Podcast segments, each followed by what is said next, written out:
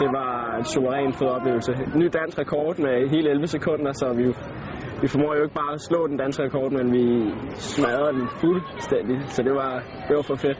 Det var ren optur, da de danske svømmere for sidste gang var i det paralympiske bassin for at svømme 4 gange 100 meter holdmedley. Jeg startede ud med at svømme ryg, så okay, jeg gik lidt over PR'en. Jeg svømmede fly, butterfly, øh, og går op til min øh, personlige rekord. Jeg svømmer brysten, og jeg lavede sekund PR, så det er super. Jeg har øh, 100 fri som sidste mand, og øh, kører øh, lige under min PR. Tiden på 4 minutter og 43 sekunder var ikke nok til en finaleplads, men med det engelske hold på banen lige ved siden af, var den afsluttende svømning alligevel speciel. Det var lige ved sådan England, så gik de jo fuldstændig amok, så det må du bare tage med og så sige, det var til en, det var en selv, de hæmmede på.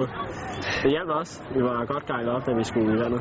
Og med det er de paralympiske konkurrencer helt forbi for de unge danske debutanter. Det er lidt trist, altså. Det er lidt en underlig følelse, fordi altså, det er super fedt at være derinde, og folk, eller britterne de hæver bare på en, også selvom man måske ikke lige kommer fra England, så det, det er lidt underligt, at man er færdig nu. Det er gået simpelthen så stærkt. Det er lidt ubeskriveligt. Man kan jo ikke rigtig, man kan ikke rigtig forestille sig noget hjemmefra. Og det, uanset hvad man gør, så er det altid det større altså, her. Der er en sindssygt fed altså, atmosfære. Jeg skal jo bare sige, at det var en kæmpe oplevelse. Det er jo, altså, Noget, man aldrig glemmer. ja. Nu mangler bare afslutningsceremonien, inden turen går hjem til hverdagen i Danmark. Det er selvfølgelig anderledes, fordi der er ikke lige 17.000, der står og hæver på en.